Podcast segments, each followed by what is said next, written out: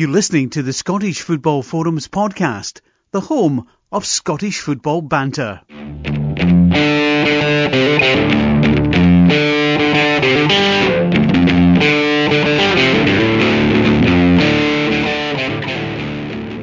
welcome to this week's episode of Scottish Football Forums podcast, season 9, episode 21. And if your name's not John, you're not getting in. Well, not quite, because we've got uh, good John, Hello. Got returning guest. Uh, what decide your nickname was? Are we just going with John C? We'll go with John C. With John C. Because ah, you'll be in plenty of trouble later once we get started. Um, cheer. and I'm Southie John, who I've been quite clean recently. Uh, and we've got Chris. How you doing? I guess I'm Chris John. Uh, joining in Chris with John. everybody else here. Uh, at least I don't need like, to forget. like Scandinavia or something like that. I remember. I, I'll I'll not forget your names at least. no chance of knowing what one to say. Right enough for talking to anybody specific. Just be John. One easy answer. Aye, I just exactly, I just get the Cheers um, theme tune in my head. It's when you said, "Oh, forget your name." See, mate, we're going to start having to refer to you all as Norm.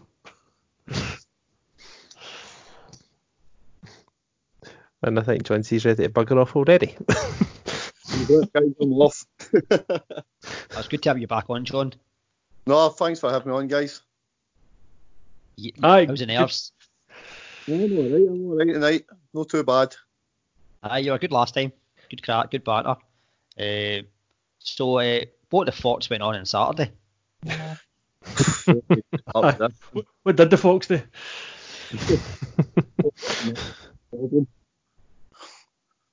Um, well, obviously, Friday, we've prepared all week for the Scottish Cup game on the Saturday. Um, Friday night, sitting, mind my business, and skim through Twitter as I do. And I seen a tweet for SJFA saying our game was off, which was bizarre because we knew nothing about it. I knew nothing about it. If the game was off, I'm, my secretary would be the first to let me know. But he never called me, so I called him knew nothing about it. And then a few, obviously, a few of the players I started seeing it put in the uh, team group chat. It's, actually, I told them it was on because we didn't know any different at this point. Uh, so our secondaries went away, made a few calls and stuff, and then about an hour, 45 minutes later, confirmed that the game was off due to foxholes, apparently. Uh, Foxes had made holes in the pitch, which we found bizarre. So the first question I ask is, fill them in. Um, so that, that's what we thought. But something just stunk right from the outset. It, it was just bizarre. That time of night, a pitch inspection for first, and the pitch black at seven o'clock at night, uh, back at six, seven o'clock at night, where there's no floodlights. Why would you have a pitch inspection when you can't see? It's So- bizarre. Aye, so the alarm bells were ringing right away. Um, so we've left it at that. I brought the boys in training Saturday morning. Um, but our former chairman and now committee man, Derek Sharp, was actually up in Aberdeen staying overnight. He was only 10 minutes from the ground. So he's went to the ground, got into the pitch, which is, he said, is the hardest place to get into because it's got a 16 foot fence with no holes to let any people in. Um, so he's went in and actually, with shock, there's walked to full pitch, took pictures of the whole pitch, videoed the whole pitch, not a single hole in sight. Nothing. The pitch was perfect. You had Beef Juniors and uh, Aberdeen East End playing in the pitch, which is only, I'm led to believe, in the same site just across it. And uh, well, actually, a few beef boys, no mention any names, it's no fair in name, had called us and my assistant, who he's pals, who is pals with, and let us know that the pitch was fine as well. So you can imagine the rage we have got. We're now a week behind. Um, obviously, they've wanted a game off for whatever reason. I've not kept quiet. I've been asked to keep quiet and watch what I'm saying. Who's asked, in- who's asked you to keep quiet? Just out. Let's just say the authorities have had a wee bit of wind, wind about tweets or whatever, and Right. The club's asked me to keep watch what I'm saying, but why? For for calling out something that's no right and giving the junior game a bad name. Yeah. I, I- I believe there's a is there a hearing tomorrow night We're recording this Monday, but I'm, led to believe they're here on Tuesday. Well, yes, um, there is. We've put a protest in, and rightly so. We've lost out deposits on the bus and uh, pre-match meal, which we'd already organised to go up. Um, so why should we be forced to go up there again when it suits them to play this tie? Yeah. Because because they'll have certain players back. Don't think so. If they mm-hmm. think, if anybody at the SJFA or anything thinks that I'm going to sit back and accept this, I'm not. I, I'll take a ban. If I'm speaking out of turn, I'll take a ban. I don't care. I'm not sitting back and accepting this. And if there, anybody wants to pull me into the SJFA, I'll come in. Because what I'm saying is the truth. We've got evidence to prove with video and pic- several pictures in the whole ground to prove that pitch was playable. Um, So see, up to this point, has there still been not any contact from Bridge of Don to, to No. like to? No. our, our, our secretary never heard a peep from him, which is poor as well. If there's any doubt in that pitch Yeah. during the day, we should be notified. We we had to find out through Twitter that the game was off. And it was just because I seen that tweet. And it, it's, a, it's a shambles the way they've dealt with it. And we know the game, the poor excuses, eh, the pitch having holes in it, it's terrible. It's absolutely terrible. Because know, we know for fact, and we have proved, provided the facts with pictures and video that that pitch is perfectly fine. So I don't know where they're getting that from. I know the probably the easy solution is let's back the referee and Bridge of Don and let's just play the tie. Why? Why should we be out of pocket again? For let's, I'll, I, I don't care. I'll say it. It's cheating. It's blatant cheating. Whether the, the peaks may like what I'm saying or not like what I'm saying, I couldn't. I don't care because it's the truth, and it can't happen in our game. It, it, our game's getting a bad enough name without allowing this to happen, and I'm not sit back and tolerate it anymore. And if it costs me being a manager or whatever, then so be it. I've got I've got morals and I'll stick to them. Yeah. I'll call them if I see if it's wrong. Yeah, and incidentally, um, I didn't want this to be a, a one-sided podcast, so I, I actually messaged the Bridge of Don and offered them a chance of an interview to give their side of the story, but um, they never responded. They did read the message, I can tell that, but they've not Right. replied. But I see they've not been speaking much about it at all, so you're probably not surprised to hear that, John. Well, with the Daily Record, I know they try to approach me as well and they decline to comment, so Yeah. it tells you everything. tells you everything.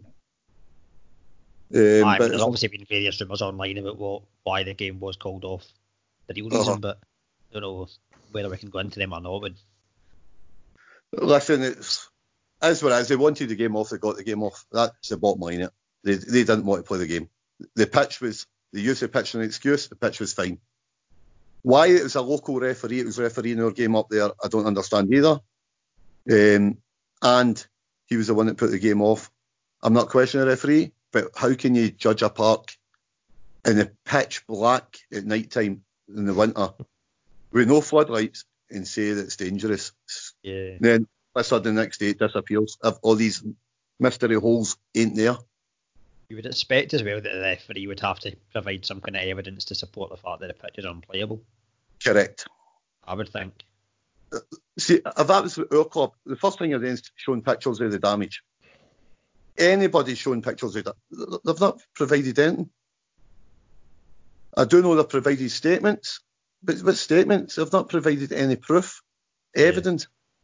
We've provided plenty to to say that pitch is fine. We've video and multiple photos to prove that pitch was playable, and no so-called holes all over it.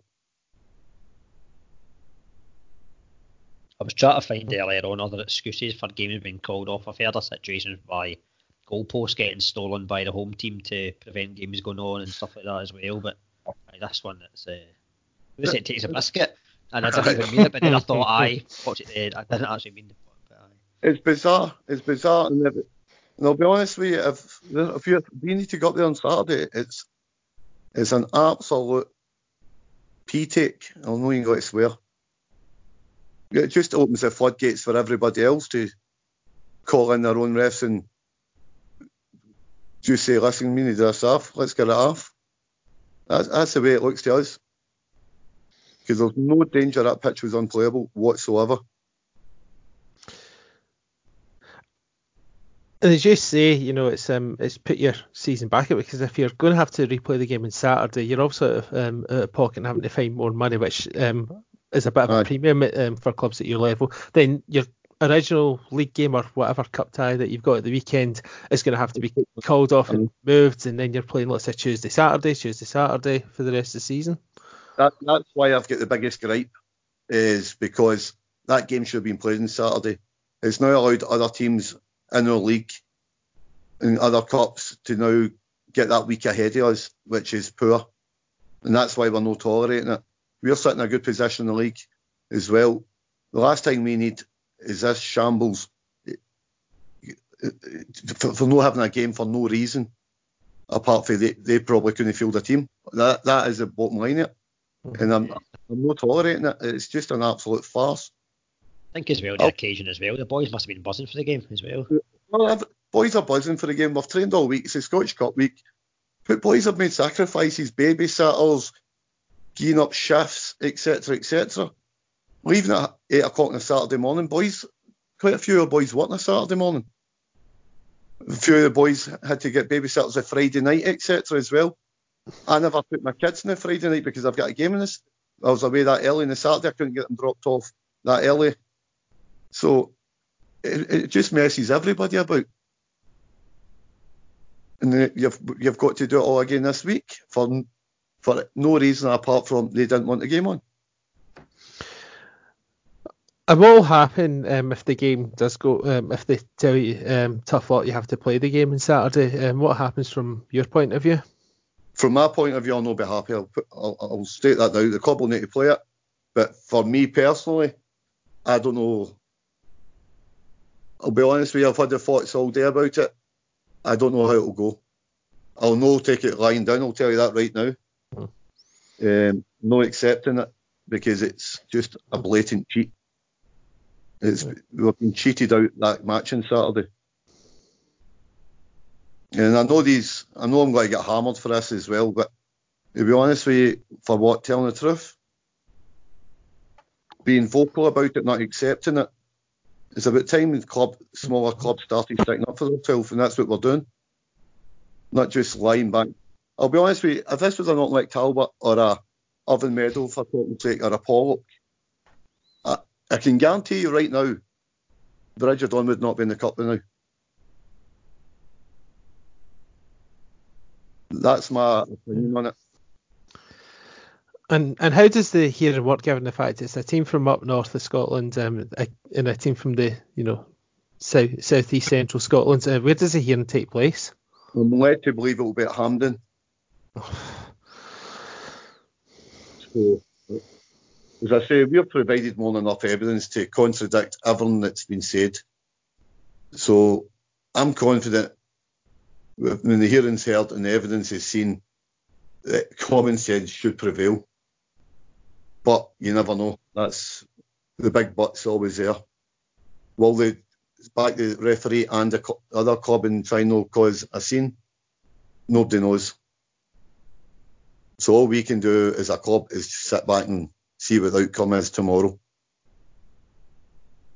But for what I've seen of both sides of statements, they don't have a leg to stand on.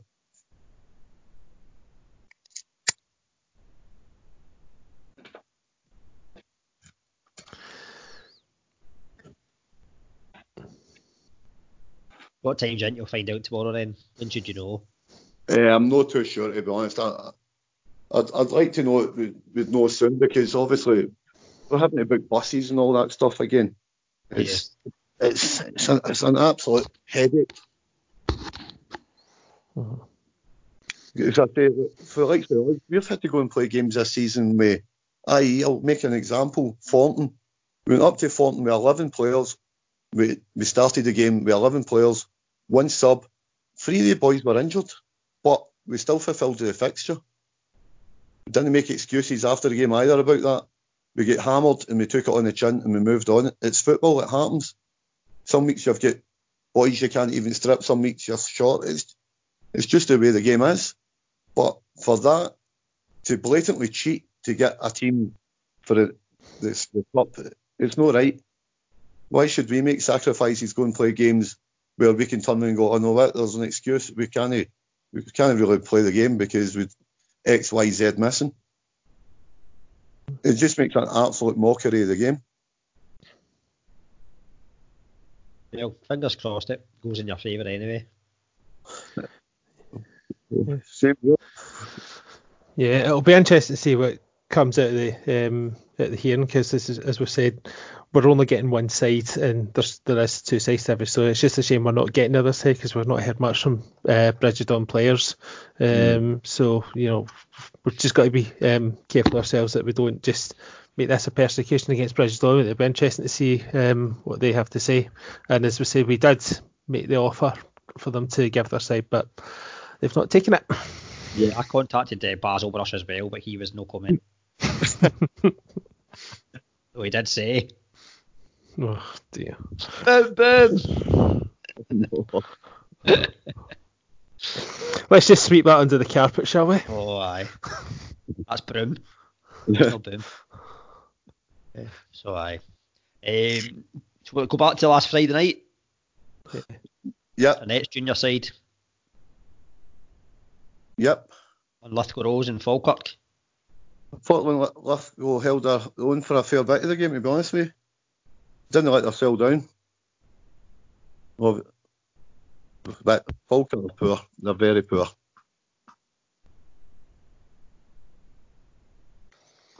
Uh, they came out in the end 4 1 winners, Falkirk, didn't they? Aye. Yeah. Aye. Yeah, well, I mean, for um, Lee Miller and David McCracken, it's a good start for them because um, they only just got the job, what, the Monday or the Tuesday. Um, a few days working with players and um, it's a tricky cup tie, but they got the job done. I mean, they reacted well after um, Tommy Coyne equalised for Linlithgow Rose, um, and then I mean, all saw the goals, but they got the, the two goals late on to, to seal the deal. Might have been a wee bit harsher than Linlithgow, but um, yeah, for Falkirk, it's a, it's a good job, well done. Yeah. But good to see Linlithgow Rose getting some exposure. Aye, they deserve it. They've, they've been one of the, the front runners in the juniors till they moved on for years. Basically, the benchmark. Where in the West you've got the mm-hmm. They're the benchmark through here. But Linlithgow, they've always been the benchmark and they've, they've cracked on. The league form's a bit false, I'm, I'm led to believe. I've not really seen much of them, but they've got a lot of good players there. I just don't know why it's not clicking. Well, Ray McKinnon was the. Are you talking about Falkirk there? Sorry. No, no, Linlithgow. Oh, Lithgow, right, okay, yeah, mid table. I, I'm led to believe in the Lowland League they're certainly ambitious anyway, so mm-hmm. you would expect um, long term they would go into the the top leagues, I think. Definitely, definitely. And then, well, Scottish Cup on Saturday, obviously as well. My team, well, junior team was involved, all, but I, I couldn't get to the game. I'd pre-booked something ages ago, unfortunately bad planning. Oh. Uh, Talbot need to stop doing so well in the Big Scottish Cup. Not really. uh, I want to keep on doing well, obviously. Um, so I was following the game in a in a noodle bar on Sky Sports, which was a, a novelty, obviously, because usually the junior games were covered in Sky Sports News. But uh, I was following it on there, so son and my father-in-law were keeping me updated. So good start in terms of PV. Dwayne Hislop scoring a, a fantastic goal. I don't know if any of you guys have seen it. Oh, I've um, seen it. Different class.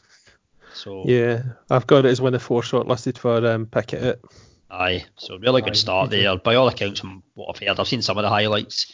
I think Arbroath maybe had kind of half chances here and there, maybe a bit similar to Proy when um, Talbot played there last season in terms of he had more than the ball and maybe had chances, but I wouldn't say kind of clear cut chances. Um, mm. And then later on, you're expecting, you're hoping last 10 minutes you hold out and penalty, some would maybe say it's soft, but the foot is high, I suppose, and quite a lot it is a penalty. Um, so it's all to play for in the second leg on Wednesday at Gayfield. Um, or affecting the crowd certainly because we're not used to playing Wednesday night games, and obviously the, it's a fair a fair trek uh, for a midweek game. So No doubt Talbot take a good support. will support through. What's that? No doubt Talbot will take a good support through. They always do. Aye. There's always a good support, and I mean, um, and I would, I would expect still. I think from what I've heard, um, there's still four buses going. Which for a Excellent. Wednesday is pretty impressive, and then there'll be folk going as well up in cars as well. So, aye, should be good. It's a shame they can't put on replays as well. Aye. An entertaining tie. Oh, definitely, definitely. Um, and from what I heard as well, a lot said it kind of to Dick Campbell and that, and um, they were in the social club beforehand, Mitchell and everything like that, and went in afterwards as well, and as it should be, because the previous round Cove they buggered off after the, the game without going in, so Brilliant. Yeah. credit to them. Yeah, well, for our Arbroath, it's a really for them to uh, get get a replay out it because for a couple of their fellow league sides, um, they fell by the wayside. East East Fife lost a thriller to BSC Glasgow, having been three two up, um, and uh, and they've been Montrose went out to BSC Bunny- Glasgow. And what? Sorry. They've been rewarded a tie against East Kilbride BSC Glasgow. Yeah, It's a chance for a, a non-league club to get into the fifth round again. yeah, definitely. And Bonnyrigg Rose um, beat Montrose. Um, so yeah, that was a, another league scalp, and Brora Rangers came away from Morton with a draw. So, and then some of the league shocks, um, Queens Park going to Queen of South and winning that game two one. Um, that's a bit of a um, a scalp for them. Um, and Stranraer beat Dunfermline by a goal to nil. Um, Aye, I don't, don't imagine many Coupons got on on Saturday. yeah. I think there's a few done with our boys as well. hmm Yeah. John, um, I saw something. Sorry, John C. this is getting Yeah. confusing for me. um, the Stranraer goalkeeper was um, was allegedly done something to a Dunfermline fan. that Oh, not a lot. Yeah. I know, I know the boy. I know Max personally. It's, it's a load of crap. What was it he was meant to have done? Um, stuck finger up or something? Uh, Dunfermline fan or No, spit at them. Spit- that of, was it. Uh, he's, he's not even got that in him. As soon as I read that, I was like, pathetic. Obviously, just bitter with getting beat. But what a draw that is for Stranraer away to Ibrox. Yeah, yeah, they definitely got the um, the reward in in getting that tie, and the likelihood is, although personally I don't agree, um, that tie will probably picked up by Premier Sports because it's not even close to being one of the um, top four ties of the round. But we know that's what Premier Sports will probably pick because they're thinking about subscribers and understandably so to a degree. But it's un- uninteresting. Had it been at Stair Park, then yeah, that that would be um, a, a pick because it's a giant, it's a you know a minnow team at holds home to one of the the big boys. Um, but when it's Rangers at home, uh, Stranraer, nah, not get the same appeal. I'm a bit biased because I'm, I'm glad they are because obviously I'm pals with Max, the goalkeeper, and Big Eric Phillips, the goalkeeping coach. So I'm quite close with him. So I'm, I'm quite biased. I hope they get that they get. Yeah, true. What do I think the tie of the round is then? Stranraer, Rangers v Stranraer. For me, with it's- United and surely. oh, you're there. Aye. Ah, I'm here, aye. I just, I didn't want to jump in. You were sitting on the fence about the whole Fox thing. I'm thinking cheating bastards, but I'm not sitting. I, I don't know. I'm not sitting in the defence here. I'm just trying to balance it a wee bit, but it's hard Oh, to no. balance when we. Sounds like cheating bastards to me. I think as well other interesting ties, Broxburn go to St Mirren. So Such a, a wee bit of a payday they'll get. ah, it's a good one for them as well. Good on them. I think one one of the best results was probably uh, the one at Thistle with Penicuik. What they did a, a pretty good. They did, I mean, they took a massive support there, and then like, the only one that was a decent result for them. What to, to lose that? Uh, that was very decent for them. Also, the crowd they took was different class. Absolutely different class. What a day that would have been for them. Yeah, definitely. Um, and Partick got a tie with Celtic at that. Um, Again, Yeah.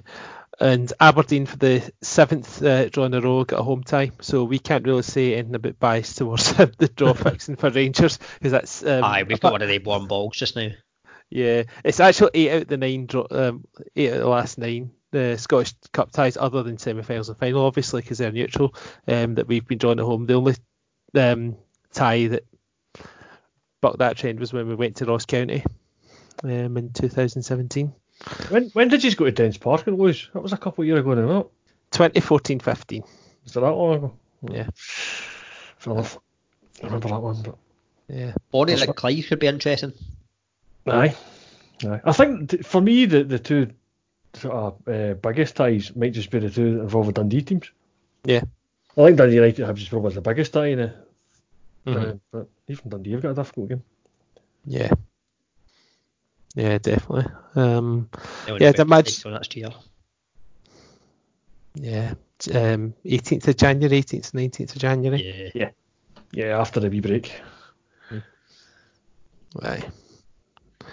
Uh, definitely. Um, look forward to that when it comes. Uh, John, John C again. Um, see for Fauldhouse to get into the Scottish Cup, what do you have to do? Win the Scottish Junior Cup. Is which that basically it? Aye. Or win. I don't know how it works with the leagues, to be honest with you. I'm not. I'm not too sure how that works. If I'm being brutally It's honest, just the team that win. Who's because you've got two, you've got North and South, haven't you? I, I'm sure the North and South winners will play each other at the end of the season to decide that. I'm sure that's how it operates. Well, let's not. Who? Well, Broxburn. With like, who was all there then? I think Lochee were in it at the start of the season. There were who else was there? I'm trying to think. In terms of junior teams, obviously Talbot. Oh, I was going to say you were forgetting a big one. Um, but Banks O' Dee. Banks O' Dee, but they're obviously up north. Mhm. I think who else there was? Girvan, they go in it because of whatever. SFA membership. I, I remember. I member club. Yeah, Newton Stewart's another one that went in it. That's going to annoy me now. Who else was in it? I'm actually trying to rack my brains here as well. Aye. Maybe I'll come back to this. Yeah. Well, hopefully next year, um, John, should, can, well, we'll just call you Gaffer, John, make it easier, since that's what you are. Well, for now, until maybe after the season. I'll, prob- I'll probably be Sindai by this time next week. um, Camelon. Camelon. Camelon. No, they're east of Scotland. Aye, so they are. Uh, they're east of Scotland, Camelon. Bluebell. Dundonald Bluebell. East of Scotland again. Oh, aye, aye. There, there, there was a bunch of them played that preliminary round. hmm Or preliminary rounds, or whatever it was. Yeah. And that kind of decided who came through to the main draw, Aye. for- uh, joining the Highland and the Lowland League. And by the way, we were wrong about um, the draw coverage um, with the, the BBC. They didn't um, comment on the ties. I think they recorded them at two different times. Must be. In fact, I think what, what- one of them, I think one bit's recorded and one bit's actually live. Like the draws maybe live and then the sports scene's recorded around it. hmm Which is why they don't comment because they can't because it hasn't happened yet. Ah, right, okay. I think that's how it works. Uh, that makes sense, to be fair. But of course, the way they did it was they showed Celtic and Rangers games and then cut across the the draw and then showed the rest. Treating the rest of Scottish football with contempt and Aye. Yeah, what do you expect? But um, but yeah, we won't go into that subject. No comment. My lawyers on the other line tell me just say no comment now. now you choose no comment. I was just going to say. but when it comes to your own team, the thing that matters is just go rant away. I'm not going to hold back. Yeah. oh dearie me. They should know maybe now.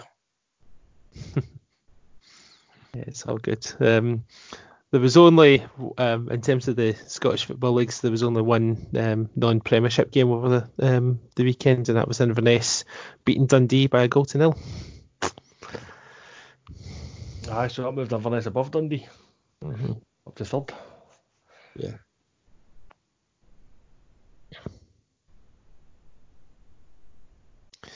Uh, Premiership action. Um, Jack, we'll, we'll we'll do it a little bit different for Sportscene because there was a manager making his uh, Scottish Premiership debut as well as his Hibs debut, um, Jack Ross, and Hibs got off to a good start for, under his tenure with fine three-one win over Motherwell. Aye, it wasn't the greatest of starts, enough. They went a goal behind, but um, I mean, even before they went a goal behind, they looked like the better teams. I think over the piece, they deserved to win. Yeah. Scott Allen looked in the mid, looked as though he was playing in his proper role just behind the front too. Um, now see that, see that second game, uh, that second goal. Um, I think this BBC commentator called it um, an own goal, but that was surely Doidge's. It was already on target. I thought Doidge was missing. Aye, I think it was on target, surely. I think so. I thought he'd completely with us. Finished. I thought if we didn't hit Gallagher, it wasn't going in. So, I mean, uh, this is one of the ones that would give the unofficial, like, own goal or unofficial. Guys, just to sort of interrupt quickly. Um, John C says he needs to go. John, thanks for coming on and um, good Guys, luck with the appeal. Right, thanks very Thank much. you a lot, John. Oh, thanks, John. Thank you. Aye, I think uh, like there's a there's a dubious goals panel. I think it might decide whether this was a a Doidge goal or a Gallagher own goal. hmm But aye, it's I think it shows the strength of Hibs, Hibs so much as they're struggling down there. I was going to say down there, they're now sixth in the league, but yeah, I was going to say aye. Um, off the bottom of the table. The strength and depth shows there in terms of the potentially have got a decent squad when you've got Boyle, Horgan, and Mallan coming off the bench. Um, it's well been, well documented, yeah, defensively, and they do struggle, but attacking options wise, I would say they're all right. So January, you would think, or even before then, maybe uh, Jack Ross could have taken them up. Maybe help as well. Porras is back 'cause he was obviously Celtic at the start of the season. Um, Mhm. To try, if they can sort out them defensively, then you would think Hibs could still be a a good bet for top six. Yeah, they've got a game in hand um, against uh, St Mirren tomorrow. Um, is it tomorrow or Wednesday? I can't remember, but yeah, that'll, that's a quick return for Jack Ross to his old stomping ground. Aye, that was a really And St quick. Mirren had a good result, obviously, at the weekend. Yeah, Aye, And if they win that game in hand, they're only three points behind Kilmarnock. So suddenly, um, having been down the bottom of the league, they're now well, they're- they've obviously up to six now. They'll no move if they if they beat St Mirren, but they'll be a lot closer to the the teams above them than they were. So I mean, it's suddenly looking pretty good for Hibs. Just a couple of decent results recently. Mhm. Uh, but aye, it's like you said, um, the Hibs have got decent players, and I think this goes for Hearts as well. I think Hearts have got decent players. It's just they need to get the right manager to play them the right way. I don't think Heckingbottom was doing that. He was playing some. Sometimes he had width, and sometimes he didn't, and sometimes it was what striker to play, and what up until last week, Do- Doidge wasn't it last week, the week before. Up until then, Doidge wasn't uh, cat because outside by a banjo. Yeah. Um, Mm. But he's obviously like whether whether that goal was his or no, he was in the right place at the right time. Got on the end it. Um, he was unlucky at um, the the one that put Hibs in front as well because his, his effort was blocked. It fell for Kamberi and Kamberi managed to work his bit of space and fire it into the net. So Doidge seems to be finally coming onto the game that somebody saw in him. I mean, I certainly never seen much of him until recently, but um, aye, that's going to help. Kamberi being back in form if he doesn't fall out with the manager, that'll maybe be good. um, the likes of Scott Allen, if you play him in the right position, you can see what he can do. But what Sports, Sports seems to love one of his passes. Um, again, in this game, can't pass for a second goal, uh, but he, does, he, he also creates his own um, opportunities as well. Mhm. Uh, and then you've got the likes of Horgan. Um, he get the third goal in this game. Um, Yeah, good counter attacking goal. Stevie Mallan was unlucky with his effort at the post. Mm-hmm. but aye, I mean, there's good players in there. If Jack Ross can get them to play together in a, a decent sort of formation, getting point gelling. Who knows what Hibs can do? Could be right back up there again. I think you mentioned I Hearts as well. I think Hibs have got a better squad than Hearts. I think so, but I think Hearts have got decent players in there as well. And I, maybe, I think Hibs might have a better squad. I think Hearts have probably got a decent. There's a, there's a decent eleven in there, if you can get them to play together, which um, I'm not entirely convinced the current incumbent of the manager's seat can do. Um, But I No. think no one expects he's going to be there. But the No. the time it's taken to get some innings a bit. aye, they're taking Yeah, their time. They've, they've had about a month now, and it's still there's not even any sign of any, any movement there. Yeah. So how long's Osman for you We're going to waiting for Pochettino. Yeah, there's, could, maybe we can just tempt Brendan Rodgers away from Leicester. yeah, there- there's been a few um, left left field ones thrown thrown in. Like Stuart McCall was interviewed. Um, someone put out John Terry um, might be interested.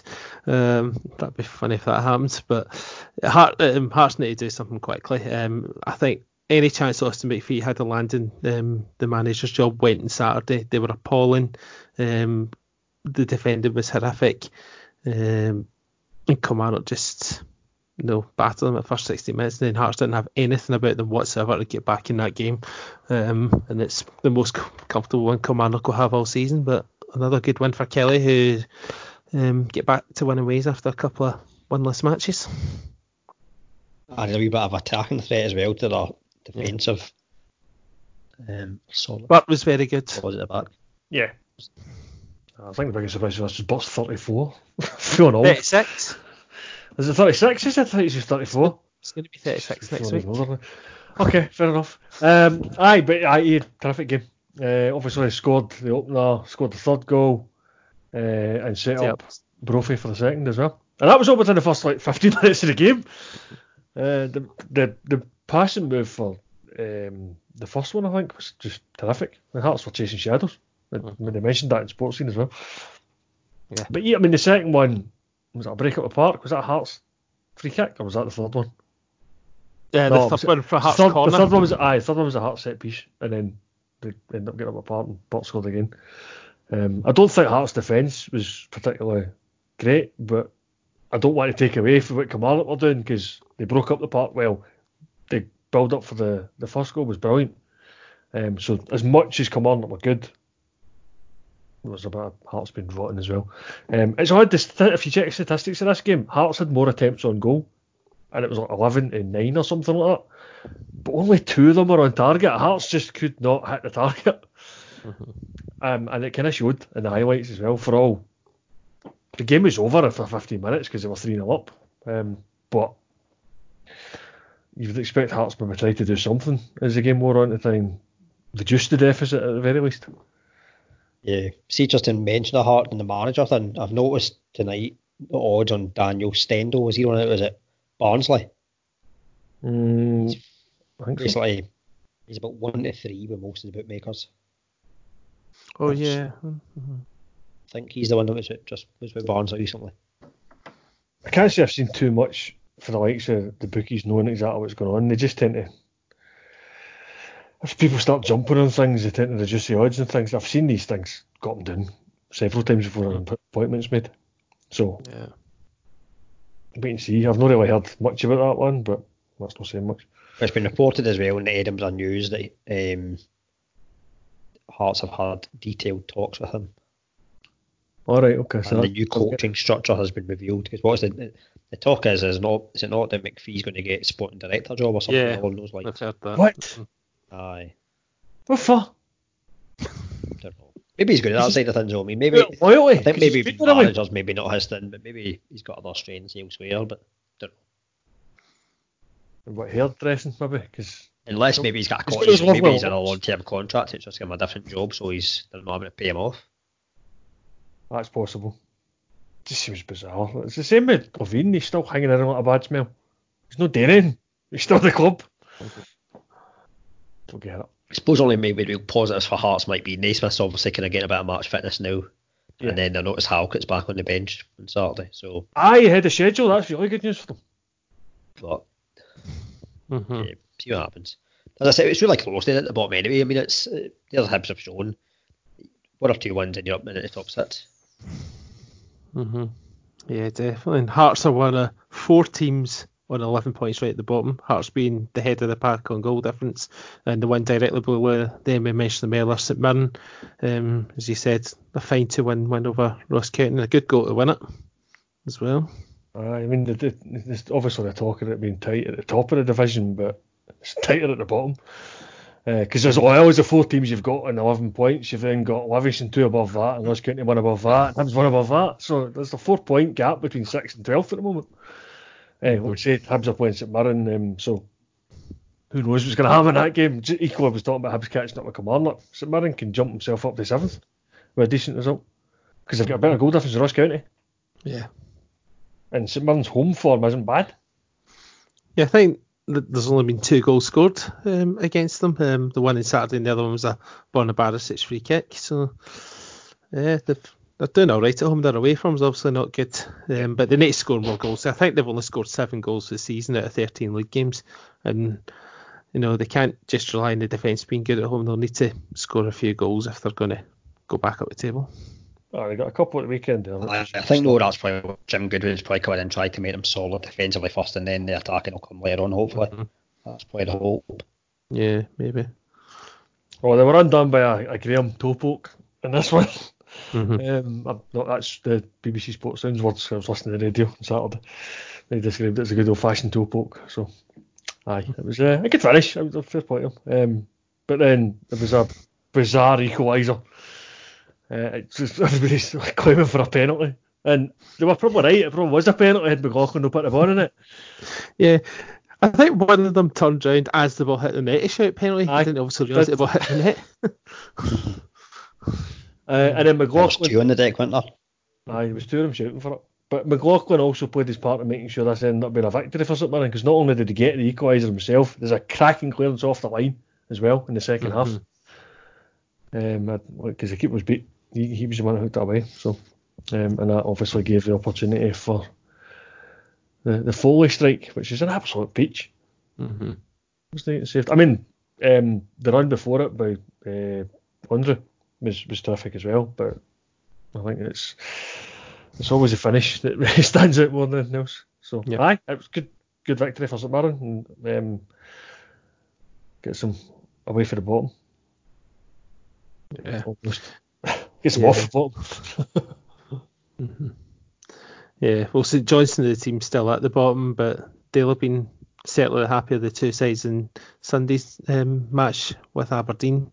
He's having had nine men, they managed to get a draw out it. Um, and there's lots of things that, from an Aberdeen fan point of view, you can blame with that. Um, good finish by Sam Cosgrove for first goal. We should have a penalty. There's no how question about that. Before we go on, how often does Cosgrove score outside the box?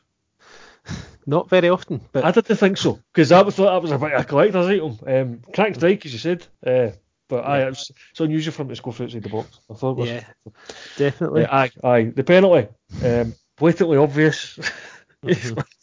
um, I was trying to find some way to defend the ref in this one. Nope, can't see it. It's one of those maybe the assistant should see it. Aye, that's the sports team are saying. Well, they're saying maybe the angle's wrong, so he can't see it properly. Yeah, maybe. Shut up. Yeah, it's, it's you know there's no there's no excuses um, for not for missing that one. I think any one of the officials should have seen that. But nonetheless, um, having missed that or allowing advantage, now McGinn should score. Yes, the, the absolutely. Yeah, I misses astonishing. Yeah. Um, but yeah, it should be a penalty. It's like, like, and I think Kevin Clancy lost the plot in this game. Um, it's been mentioned before on this podcast about how piss poor he is, um, and not just by us. One of our guests is a, I believe, is a, a bit of a beanies bonnet about likes of Kevin Clancy. Yes. So um, he, I think he proved his point in this game, to be honest, um, because later on, full credit St Johnstone kind of against the run of play, the equaliser. Uh, but it's a good strike. And then it just kind of went mental after that because I think Murray Davidson was filled just before he went in with it was an absolutely shocking challenge. Um, mm-hmm. So I'll give the credit to the referee for getting the red card right, but it should have been a foul just before it. I think mm-hmm. that I'd missed this ended the Murray Davidson and us because of that mm-hmm. foul. Um, and it was kind of the same for the second red card as well. There was a foul. Time I have no idea who it was. Um, and then there was another ridiculous scything by Hendry and Ferguson. Um, and again, got the red card right. But this this had all the hallmarks of one of those games where the referee has just lost control. And that, like St Johnstone have just been, well, they've been the one that have gone mental because I think just before the Hendry red card, there's a challenge from Logan that's quite hard and physical, but I think he does get the ball. If that's what you're thinking of. No, there's a there's there's somebody after. who St Johnstone that is whinging and moaning, thinking they should be getting a free kick. Um, and it looked to me like it'd been a. I mean, it was a foul. I don't think it was any malice or any booking in it, but then it just looked as if Hendry went in and just went, I'm just going to whack Ferguson up in the air because we haven't got that foul. And I say, I think it was, I think it was the same with Murray Davidson sending off. Um, I think he was annoyed he never got a foul given just before it and decided to take the next man he could. Yeah. And it's, it's, But we did almost get the it's dreams, so down. It's scenario just at the end, but. Considine header tipped over the bar. Yeah, there's five. maybe that was going to be the story on his 500th appearance, but not to be. Yeah. Uh, I mean, he was obviously a good captain for the day because uh, his 500th appearance as well. But uh, aye, that would have been a bit fitting. Um, the thing that made me laugh the most was Shane Logan's effort at the end. It was hitting the corner flag, I think. Yeah. that's Disappointing thing as well was I think probably were well on top in the game. Um, and then we try and kind of maybe close the game out too early, if that makes Yeah. sense. Yeah, we made this- we Main, made I think by all accounts, Main maybe wasn't playing particularly well, but and he's obviously trying to get minutes into Bryson as well at the same time. But even McInnes's comments after the game where yeah we were almost as if that was a plan to see it out as opposed to go and get the second goal when you're on top. You're Yeah. playing well, probably the first half game should have been dead and buried. And then maybe in the second half he's thinking right let's just try and get go out with a win. And that's and the gripe Aberdeen fans a lot of time is that that's Yeah. that's what McInnes tends to do, as opposed to trying to go out kill off teams. Which, when you look at the chances we've been creating recently, the last couple of games, we are capable of doing it. Um, Mhm. So why not go with that again? Whether he's given maybe St John's a wee bit too much respect, which would be weird considering they're bottom of the table. Um, Yeah, and they'd lost four goals at home in the previous games, of Yeah. which three of them were to Christian Doidge. Um, and we have had some difficult games with St John's in the past, but it's, yeah, I still think you should be going there and uh, winning. Oh, saying that, it's still weird that we're still third in the table somehow. Aye, that's that's probably the worrying thing is you're, ni- you're third and you're nine points behind the two above you, and they've got a game in hand over you. So it's like I've been saying this for weeks already. This is going to be one of the, the seasons that the the title race comes down to who drops the least silly points. Every point is going to be a prisoner. Um, Not for and- December though. December's a, a time whereby December's it's going to be the tricky with the amount of games. Aye. Um, and just before I come on to the point, I think it was a bit weird Matty Kennedy get man in a match because for me it was Zander Clark. He's the reason Aberdeen didn't win. He's the other reason Aberdeen didn't win, as well as the ref missing a penalty and McGinn missing that great chance. Um, but I think the the thing about dropping the points and coming up in December, this is where credit has to go to Rangers because on a number of occasions now, Steven Gerrard has come out after the game and said we weren't great today. And he's probably been right, and I think he was right again with the, the Hamilton game here. But they're picking up the three points every time. Mhm. I mean, they've only, was it five points they've dropped this season? The three of them were Celtic, and then there was a draw against um, Mulvers. Oh, no, it was it Hearts? Sorry, yeah, I think that's when they beat Mulvers two one. That's what it was. Uh, another game they weren't great, and they still get the three points. See, this is it seems to be a common theme with Rangers. It's not. It's more often than not as you expect. It's away from home than at home. But the Motherwell game, especially, was a home game, um, and they still managed to win that game two one. So Mhm. um, again, it was the same uh, in this game. They obviously took an early lead, uh, well taken. I thought lovely turn with Tavernier, um, and then the defending wasn't great, but Jack finishes the effort nicely. Um, Kenton hits the post before some more terrible defending. Let Lewis Smith get equalised. Um, first, the cross isn't blocked, which was pretty poor. Um, Smith's first effort was blocked by Helander, but then it fell for him again, and he was pretty much uh, unmarked to do it. So that was pretty bad. Sportscene highlighted this. Barisic is away for chips or something. Um, just completely out of the game.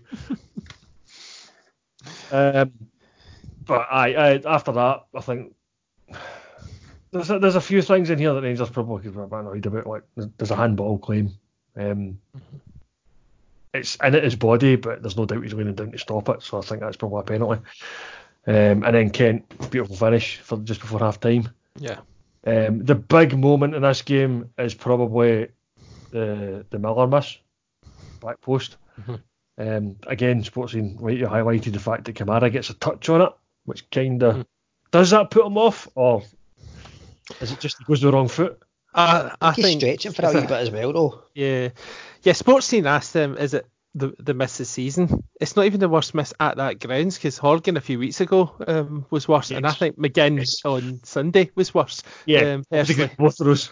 Um, I think I think he's unlucky, and th- there is a nick off Kamara which kind of changes the flight of the ball, and again maybe he goes the wrong foot, but it's it's not one of those ones where you think he's definitely going to score it. If he makes contact, he's definitely going to score, but there's just, just no guarantee he's going to make that contact.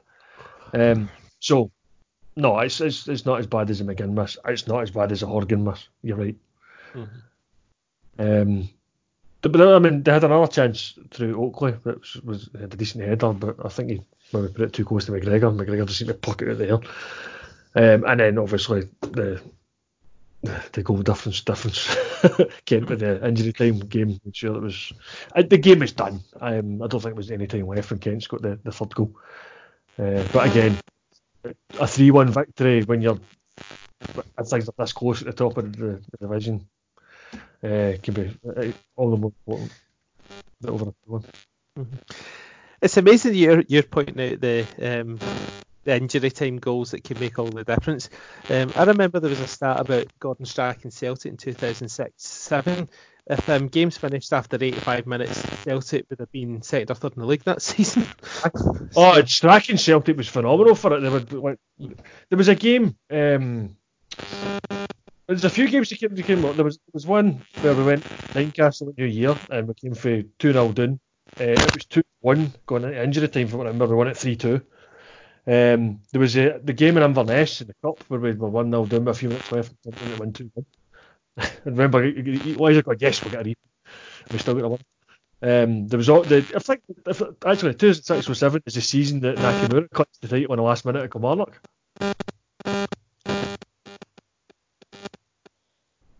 So there. There was definitely a few under Strachan. Uh, but but um, the, it's not so much getting the points at this point. It's more getting extra goals. Um, so Rangers, this is an extra goal they've picked up against Hamilton. Um, on the other hand, we seem to keep winning what, several goals at home and then getting zero injury time because we play the mercy rule. Uh, not always, but sometimes. Um, having said that, sometimes we're just knocking it about waiting for full time anyway, so can't really criticise for that one. Um, I don't know what it like games like on Saturday whether it was the same, but certainly Celtic made up for the the two 0 defeat that we had when we went to Livingston. Um, this was about as one sided a game as you could possibly see. I think I was saying earlier about the statistics for Hearts having more shots than Kilmarnock. I think this was the complete opposite. It was Celtic had about 20 shots in target and Livingston had two. um, and uh, again, this is one of these games where Celtic won 4 0, but you're coming away thinking, eh, should have scored more. Um, great first goal, Edouard thinking it over the, the keeper after the, the pass. He had another chance in a similar position to hit the keeper with. Rogic himself missed a chance in the first half that he blazed over the bar somehow. Um, I think the, in the second half, Taylor hit the inside of the post. Then Scott Brown scored again, another deflection. Uh, and then a couple of goals for, for James Forrest. And then after that, Leigh Griffiths back um, in the first team again. He had a, a couple of chances. Uh, I think one kind of bounced off his chest, while another one was deflected over. Uh, so, aye, good to see Griffiths back. And I'm sure he'll be back scoring goals before too long. Uh, but aye, it was 24 shots to two. I just checked. So that's that's the difference. That was a quick summary for Celtic. Yeah, it's as much as I've seen to be honest. I wasn't at the game, so um, I've seen Sportscene. Uh, Um, I was kind of wanting on, on another point. Um, there's been more chat of a, a return to Scotland for Scott Brown? What do you think? I think no. I think Me- it should the door should be a case of no. I agree. I think he has retired twice now. We should be getting a third chance. Um, I'm sure several people would be wishing they could play for Scotland should they make Euro 2020 because it's been so long that careers have gone, come and gone in the time that uh, Scotland have last seen a, a championship. But I think, I mean, we, we spoke about it in last week's podcast about the fact that the likes of Jack and McGregor played really well together and Christie was playing well. and But the midfield is the strongest part of, of Scotland at the moment. So Uh, I would I think happy it would be diff. but if you could play Yeah. Scott Brown at centre half, you'd be biting your hand off. Um, but as it is, he's in a position where we already have other players there, uh, and they're younger players and the players that want to be there. Um, Aye. It'd be different uh, if he was our best midfielder available, but he's not. He's not. aye, he's Aye. he's an inspirational captain for Celtic. I'm glad he plays uh, week in week out for Celtic because he does so much there. But um, he's probably having a good spell with Celtic because he's not playing for Scotland these days as well. Because he gets Yeah, that little rest at the international break. Aye, And- I think he's getting to go on holidays as well, and get a few days rest and stuff like that as well. So it's, Yeah, he said himself that he's benefiting from the extra rest, so I don't Yeah. know why he'd all of a sudden want to go. But well, he might be lured, obviously, by the appeal of the the Euros that he didn't quite qualify for. But nah, he's made his bed twice. Just lie in it and have fun.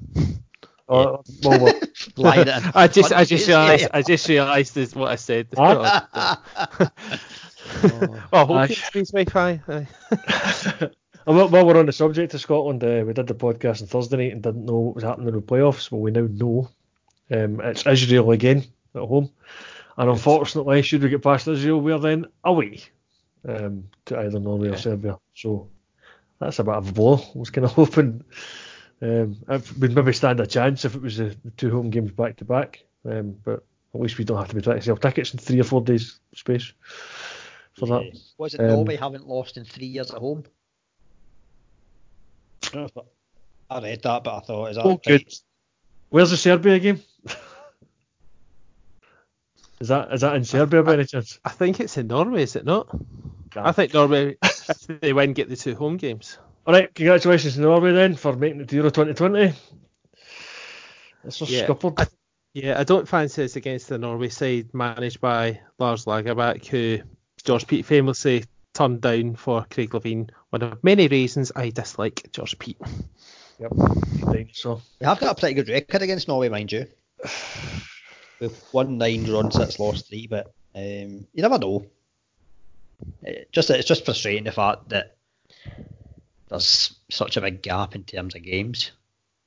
Because there's not even a time you can arrange a friendly or anything like that. At all no, it's, it's just what's what's all, all roads lead to March, as we Yeah. we mentioned And in the is, there, I mean, is, there, there even a chance that they can have a get together at all? I, I don't even think that's an option. No, because there's too much club football. Because you've got all the European games. There's um, a couple of midweek um, Scottish Premiership cards. The English um, leagues will obviously be the same. So the next international get together is the for the playoffs. I know Steve Clarke suggested um, could the Old Firm clubs um, move their fixtures um, to accommodate, um, Right. but I don't see that happening. Right, I have a few problems with this. One, stop picking players for England then, because that doesn't work. 'cause you're not going to ask the English to help us out, are you?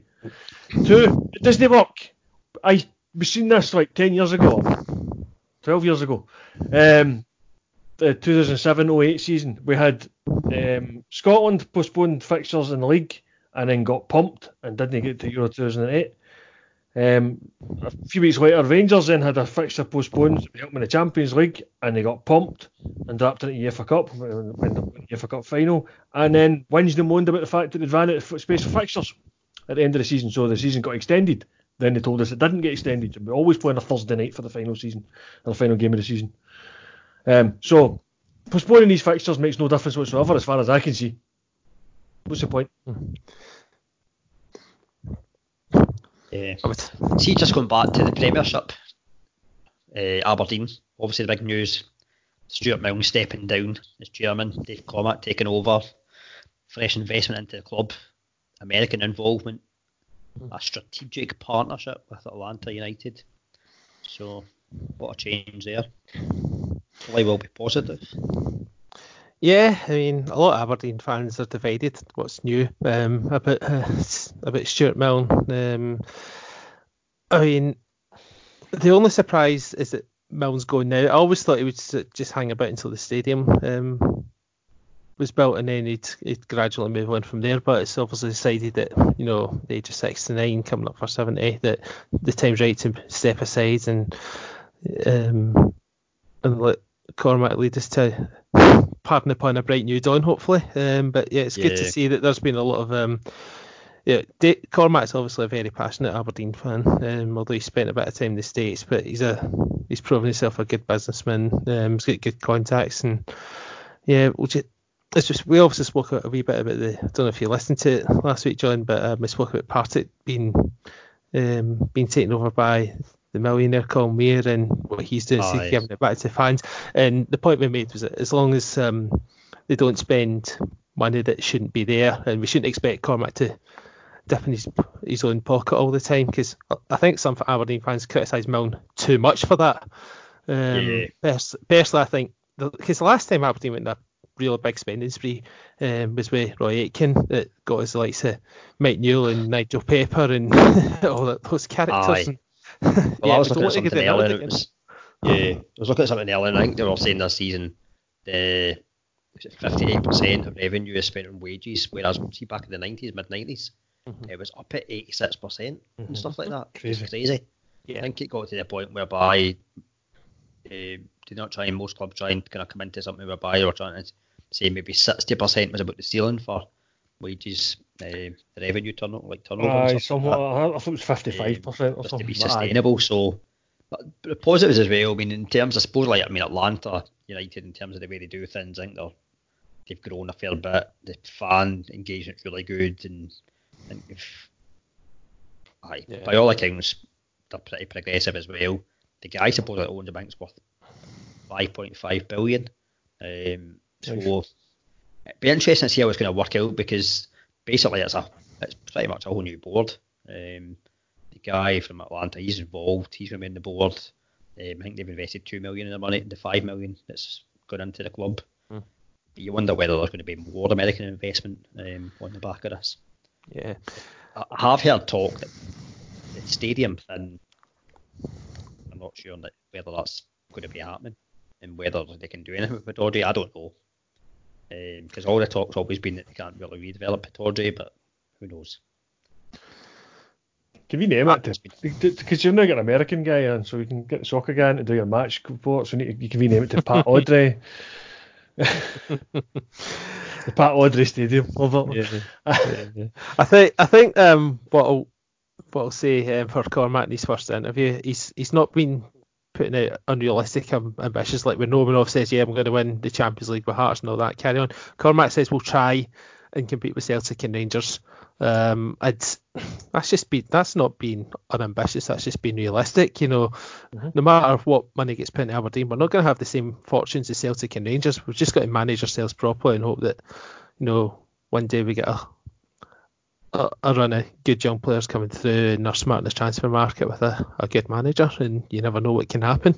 It's that's where Cormack Park hopefully will pay dividends. That the youngsters are going to yeah. develop at a quicker rate, having those facilities. So yeah, you think so. It's not obviously a guarantee because Rangers have had Murray Park um, since 2001, and there's been a few that's come through, but you wouldn't say that there's been a lot that's um, been big impacts at Rangers, similar Celtic with uh, well Lennoxtown, the Hibs um, training grounds yeah. been in a few years. So it's not a sell a Hutton not pretty helps. much pay for Murray Park. When Hutton gets sold, did it not pretty much pay most of Murray Park? More or less, aye. I mean, it, I mean, nine million. Did, did, there, there has been like a few players come through for um, Murray Park and similar to for um, Celtic's youth academy. I mean, even like, the, the current Celtic squad, we, we brought in Ryan Christie, but McGregor, um, Forrest, well, Kieran Tierney's left now, but he was another one. There's a few that have come through. I mean, Kieran Tierney's for, for Lennox himself. Um, if you go further back, like Aidan McGeady, he went for nine million quid. So mm-hmm. there's been a few. It's, yeah. It has. I think both of them have probably paid for themselves at this point. Um, but you are yeah. looking for. You're, you're looking. I mean, if you get one through a season, you're academy's doing really well, to be honest. Aye, That's true. Definitely. hmm Yeah. I think Um, the I think- concern to Aberdeen fans will be how much involvement the Americans have got. Because what you don't want is it becoming almost like um, a situation whereby you're getting managed from far away or you're getting dictated to from far away. I don't think that will be the case. Um, but yeah, you never know. Yeah, I don't think that um, you know our team will become f- flooded with uh, five loan players from Atlanta United. Um, we might get the odd one like we've had with Gallagher, but at the end of the day, when these guys come over there, they've got to to prove themselves. And Gallagher has been okay as a, a squad player. He's not um, he's not someone that for me is a first team player. He's a handy squad player, to have, but um, I I think you'll more likely see us bring in more of our own players, and that's the way um, it should be. But yeah, it's uh, it's gonna be interesting with life after Milne, definitely. Yeah. But Atlanta are speaking positive uh, about the partnership as well. They're quite pleased to be involved with Aberdeen as well. So Yeah, you know, probably works favourably for them as well. yeah. So it should be. Yeah, definitely. European games Thursday. Yeah, Yeah. Yeah, The, the um, Celtic have the luxury of um, they can maybe rest players if they want to for Yeah. um, aye. the game against I, Rennes. I, wouldn't go that far because this is an opportunity to win the, the top of the league, the, the league Why not? section thing. Because if Celtic win and Cluj don't, Celtic top of the division. That's already done. Um, and we kind of, I think we will end one for the cheating bastard um, goalkeeper. I'd completely forgot about in all this winning that we've been doing. about how we managed to get Bio sent off. Yeah, that's right. Completely forgot about that one. Um, And that, that was a. We we were looking at one each game as a, a decent result, but I think at, at one stage we were probably lucky not to win it. Yeah, that's the only draw. uh, No, it's not the only draw in the campaign. is it? Um, no, I think it is the only draw, isn't it? Um, certainly the only draw from Celtic's point of view, and I think it's the only point that Rennes have had. So I think they lost twice to Cluj. Um, Right, aye. Yeah. So, but as you say, Celtic are through with two games to spare, so this is about topping the group and trying to make our lives a bit easier for the last 32 draw. Um, Yeah. And Lazio of themselves will be hoping that they beat Cluj, because that's the only way they stand any chance of qualifying with us. Um, but then if they do that, we beat Rennes and we're through, then our last game against Cluj doesn't matter to us. Yeah. But Celtic have just had their recent customary fine um, from UEFA, and as a result, they've said there will be partial closure of the rail seating section of the Yeah. ground against Rennes. Um, so we've checked what UEFA actually fined us for, and it was for banners. Um, and oddly, the um, Lazio got fined for their racist chanting, and we got fined more for being um, anti. Sorry, they- get they get fined for their fascist chanting, and we get fined for our anti-fascist position of banners. I don't really understand what UEFA's doing here. Um, is, are you against fascism? Are you for fascism? I'm confused now. Um, Is it a totting up offence with Celtic though? Because it's not the first time with the banners. To be fair, could- I'm not defending it. That's I'm what, not that's what I was defending it, thinking. Maybe I. Aye, but the, the weird thing is that Celtic weren't actually fined for pyro. Which surprised me, I must admit, because usually UEFA hate pyro. Um, but in this case, no, they weren't. It wasn't on the charge sheet. Um, so, despite that, Celtic have come out and went, oh, we've just been fined again, so we're going to ban you for the danger pyro. So the Celtic have gone off on their own wee idea here.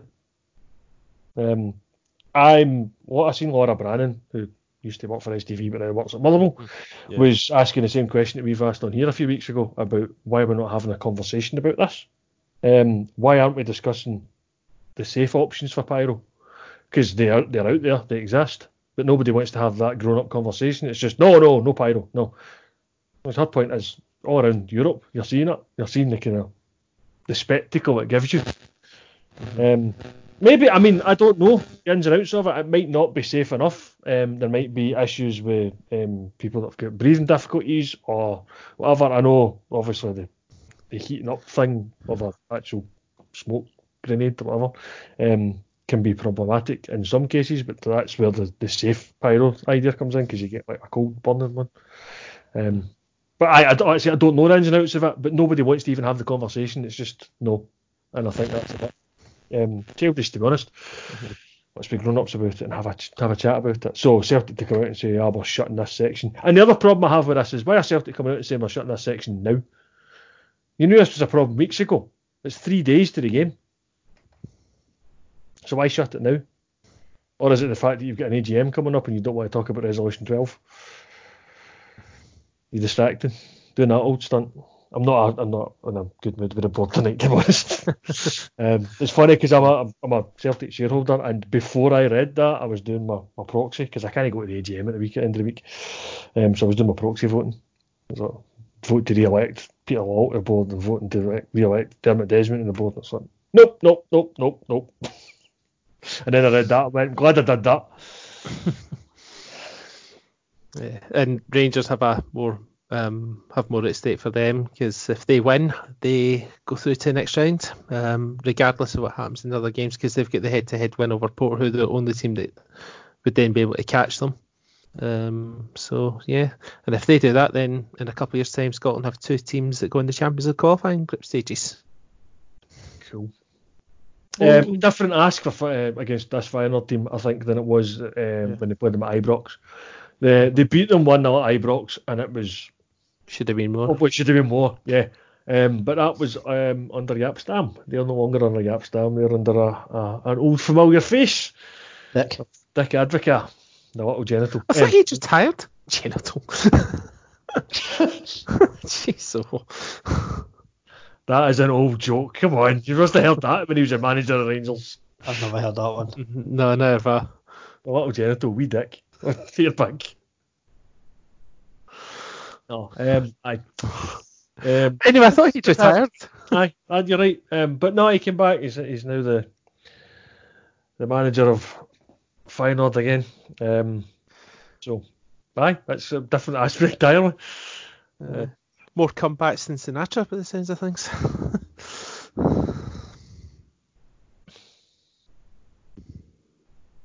that was funny. I'm just trying to think of a good response to it, and I can't. I thought there was a tumbleweed going to be perfectly honest. No, no, that, that, that, that was, I just trying to think of my own response to it. I couldn't think of anything good. No. But the last time Rangers played in Feyenoord, they lost 3 2 um, when Pierre Van Hooijdonk scored a replica free kick. So yes. Rangers will also hope for better fortunes this time. And uh, no, for Scottish football's sake, good luck to them. Of course, aye. Aye, well, we got a decent result over there. Um, and uh, we we should probably mention that the the, the women's uh, football came to a stunning conclusion with the, the, the Scottish Cup final. Mm-hmm. 4-3 victory for Glasgow City over Hibs in the, the last minute when the winner came. Yeah. So aye, aye brilliant uh, advert for the game. I think there was something like 3,000 fans at the game as well at Tynecastle.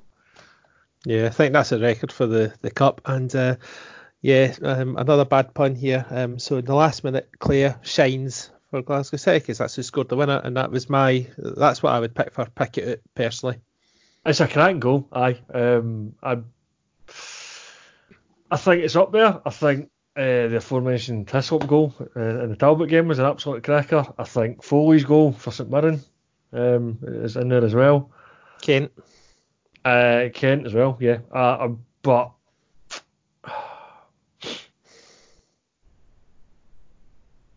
I think you're right. I think Shine's goal's the best, therefore. Shine, or I, I would give it to Shine. And I think uh, it's not just that it's probably technically the best goal, but it's a cup winning goal. Yeah. so aye, I think it has to be Claire Shine.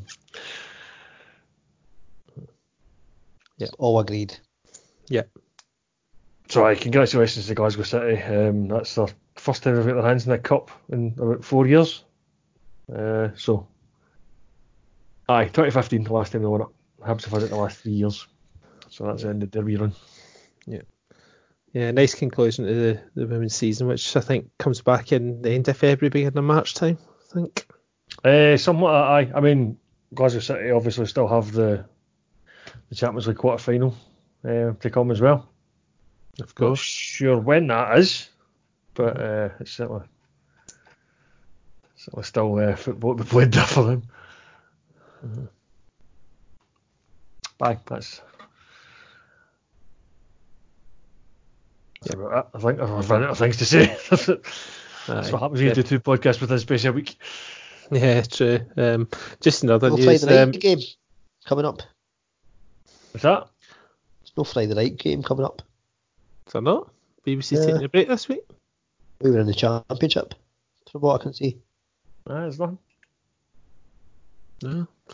I was just Uh, looking in terms of usually sometimes we preview the upcoming fixtures, but aye.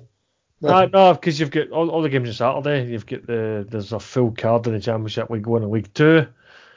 Um, actually what's standing out in those divisions.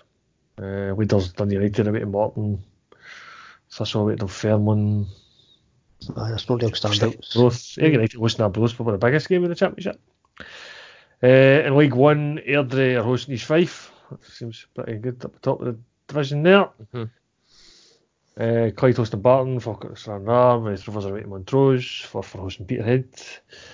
Uh, and in League Two, Cowdenbeath are away to Albion Rovers, Edinburgh City away to Queen's Park, Cove Rangers are away to Annan, so the kind of three teams at the top of the division that are all away from home. Uh, there are games Brechin City, Stenhousemuir and Elgin City, Stirling Albion. So I think we're missing. Oh well, I suppose Alloa Athletic, Inverness and Dundee Queen of the South in the Championship as well. And then in the Premiership, you've got Aberdeen hosting St Mirren, uh, Hibs Kilmarnock, Livingston Hamilton, and Motherwell St Johnstone. And of course, Celtic Rangers don't play until Sunday because they're Thursday night. Uh, and the games on Sunday are Celtic away to Ross County, and then uh, it's at 12 o'clock, and then Rangers are hosting Hearts at 3. And as, Maybe uh, Hearts will have a manager by then. wouldn't it better not? Um, Osman Fee said, they'll need to defend a lot better than they did against Kilmarnock because if they Yeah. blow that against Rangers, they will get humped, and then Rangers might be top of the division by then. Yeah. Steven Pressley's tipped um, Alan Irvine um, for the job. Says he's the right profile for Hearts. Draw your own conclusions on that So if one. Hearts have got any sense, then they'll stay, cl- stay clear. If it's Steven Pressley's suggestion. yeah, exactly. Um, and the man that Alan Irvine used to be an assistant for, uh, David Moyes, has been tipped for a return to Everton because Everton are so hopeless just now. They're likely to sack Silva and that Moyes will go back to them. Your best pal, Chris. Ah, yeah, you can keep them. Nick McCann is Chris's best pal. Aye, I don't really mind David Moyes as long as he stays away from my club. He's a loser. Maybe Um, maybe we could Neil, approach Neil uh, a dick. maybe we could approach David Moyes um, to be the the ma- the Celtic manager for the charity game for you. No, no, hell no.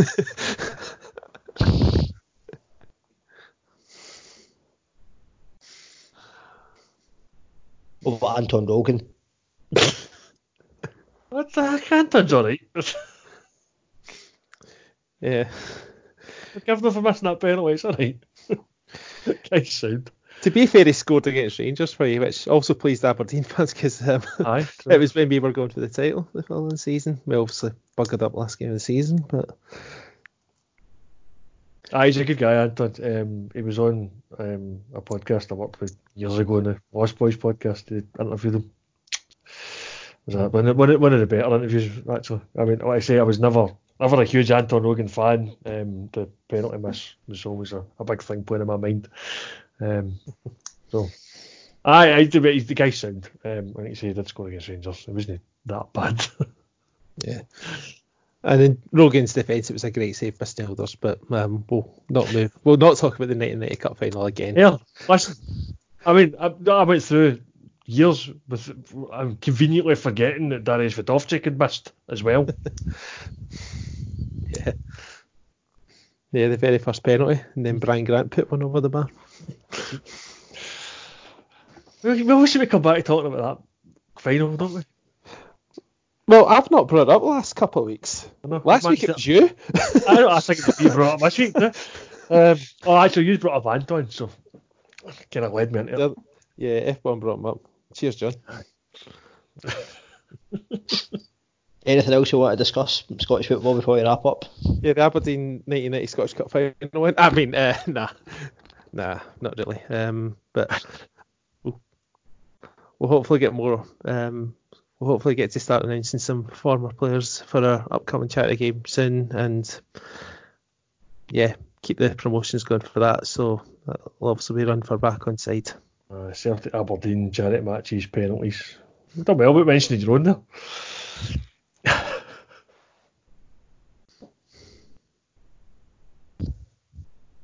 There should be a penalty shell regardless of what the score is in normal time.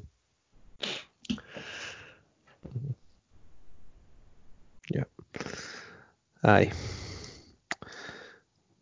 We'll see. But yeah, I'm out of chat tonight, guys. Aye. Aye, Thanks again to John for coming on tonight. Aye, absolutely. It was uh, just I know I was sitting quietly for most of the time he was on, but to be honest, I didn't want to interrupt his flow. He was in full ranting mode, and I, again, as I said, I think he's fully justified by the sounds of it. I haven't seen the photos, but if the referee's turning up in the middle of the night, uh, obviously it's going to be unsafe to play because it's the middle of the night. Yeah. Um, Aye, I'll be interested to see what the outcome is. That's- Um, very fishy. aye. Watch You this mean space Foxy? tomorrow. Aye, it's very. it was cunning like a fox. To get I must, I must say, in the, mi- in the midst of all of that, um, some of the Fox puns that we're doing over the, the weekend were hilarious. Um, Yeah. Fox the box and I've seen some suggestions that if the game is played, that they should all turn up in Foxy eh, one Fox onesies. brilliant. Oh, That'd be brilliant. So if, if the if the game does get played, it'll be oof, it'll be tasty. I think. In mm-hmm. terms of yeah, Tasty like the biscuits, yes. fireworks. No, tasty like Sam Fox was in the eighties, which was actually nice. Mm-hmm. This is not old. No. Yeah. Yeah, that's Aye, throwback for play people. the bad jo- the bad jokes are coming out. It's definitely time to wrap up. So cheers, guys. Yeah, cheers. Cheers.